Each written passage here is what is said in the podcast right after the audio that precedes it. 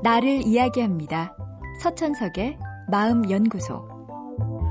어릴 때 우리가 늘 듣던 말이 있습니다. 바늘 도둑이 소도둑 된다. 작은 잘못을 저지르고 잘못인지 모르면 장차 큰 잘못도 아무렇지도 않게 저지를 수 있다는 이야기죠. 부모들은 아이들이 거짓말을 하면 이 속담을 들면서 크게 걱정합니다. 하지만 연구에 의하면 대부분의 아이들은 아주 어린 시절부터 거짓말을 하고 자라면서 점점 더 많이 합니다. 심지어 어떤 학자는 거짓말을 할 수 있다는 것이 아이의 사회성이 발달한 증거라고도 합니다. 왜냐하면 거짓말을 한다는 것 자체가 상대에게 잘 보이려는 의도가 있는 것이고 성공적인 거짓말을 위해선 상대의 마음을 읽을 수 있어야 하니까요.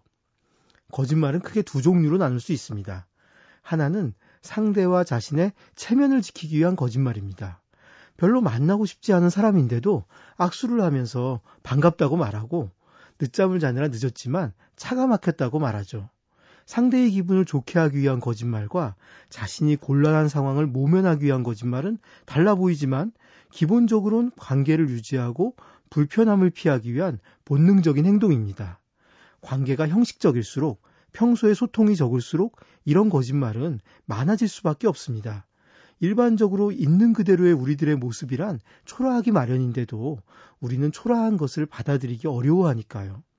이런 거짓말을 줄이기 위해선 나의 초라함을 인정하고 받아들이는 용기와 아량이 필요합니다. 또 다른 거짓말은 상대를 이용해서 자기 이익을 챙기기 위한 거짓말입니다. 이런 거짓말이 정말 염려스러운 거짓말이죠.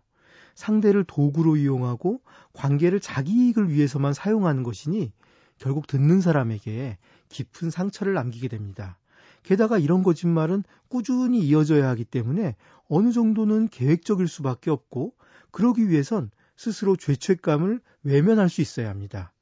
하지만 대부분의 인간은 이런 상태를 오래 유지할 수 없기에 이런 모습을 지속적으로 보이는 사람이라면 특별한 주의가 필요합니다. 스스로 문제의식을 깊게 느끼지 않는 한 앞으로도 그럴 가능성이 높으니까요. 인간이란 결코 진실하지 않은 존재이지만 끊임없이 상대가 진실하기를 갈망합니다. 상처받지 않고 안정감을 갖고 살아가기 위해서죠. 하지만 그러기 위해서 필요한 건 진실에 대한 무조건적인 강조는 아닙니다.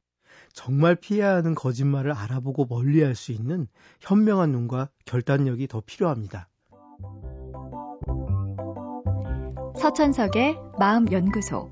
지금까지 정신건강의학과 전문의 서천석이었습니다.